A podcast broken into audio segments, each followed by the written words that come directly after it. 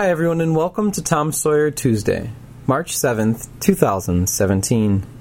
Have you ever felt like you ordered the wrong thing off the menu and then realized it was exactly what you needed? Like perhaps your deeper desire was only delayed a step in order to teach you to stop ordering what you don't want? Well, you're not alone. This week, I would like to turn our attention toward the perfection in the apparent imperfection and ask what is possible as we begin to build a heightened awareness around what we are choosing in our everyday lives. Could it be that the reality we are wishing to manifest is actually stuck in a holding pattern just above us, like planes waiting for an empty runway? I ran into a friend in a cafe this weekend that proposed that thought about the planes. It's funny how metaphors find us exactly when we need them. They fall like golden leaves into our palms, presenting the path to living the lives of our dreams. If only it were so simple to follow that path, wouldn't we all be living our dreams? Well, who says we're not? The question is which dream? Yours or someone else's? Your better half's or the you you thought you'd already mastered? Rather than thinking this one to death, let's take a page out of our philosophy textbooks and remember that, according to Nietzsche, reason has been turned into a tyrant, governing every aspect of our lives. And isn't it true that we can drive ourselves nuts thinking too much? So, what's the alternative, you might ask? Well, feeling, I suppose. What if the answer to all life's quandaries was actually hiding in a bottle of wine?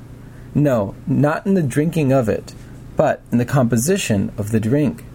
And the drinking, of course, as well, within reason. There's a philosopher that says that life should reflect the wine we drink, that we shouldn't live it purely rationally, but emotionally and irrationally as well.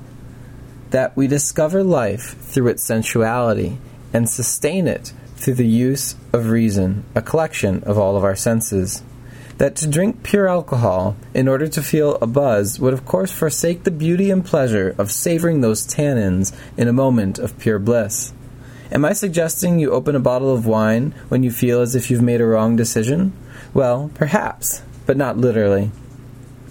What's being suggested through this direction is that exploring the irrational, the place where art and creativity lives, and love for that matter, in fact leads to discovering the next pieces of the puzzle of life. Follow the feeling. Fill what is empty, empty what is full. I ran into another friend two weeks ago in a different cafe who said this to me. It's a poetic notion, and one that makes sense as well. When you're at a loss for words, why not open a book and let some good ones find you?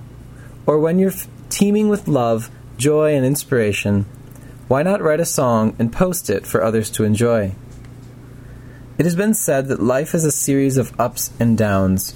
Thinking about this recently, I realized that the screen at a hospital patient's bedside depicts life quite literally in this way. Think about how the screen looks when there's a straight line versus when there are ups and downs.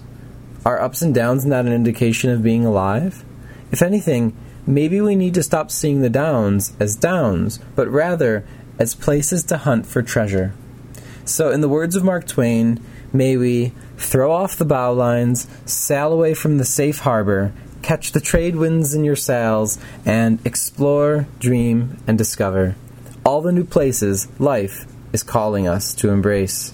So find your treasure leaning into the wind as the boat finds knots hiding in the angle it takes towards the sea. Until next week, find your feet wherever they are. Yours truly, Nathan. Get lost to find yourself. And just remember thank you for listening.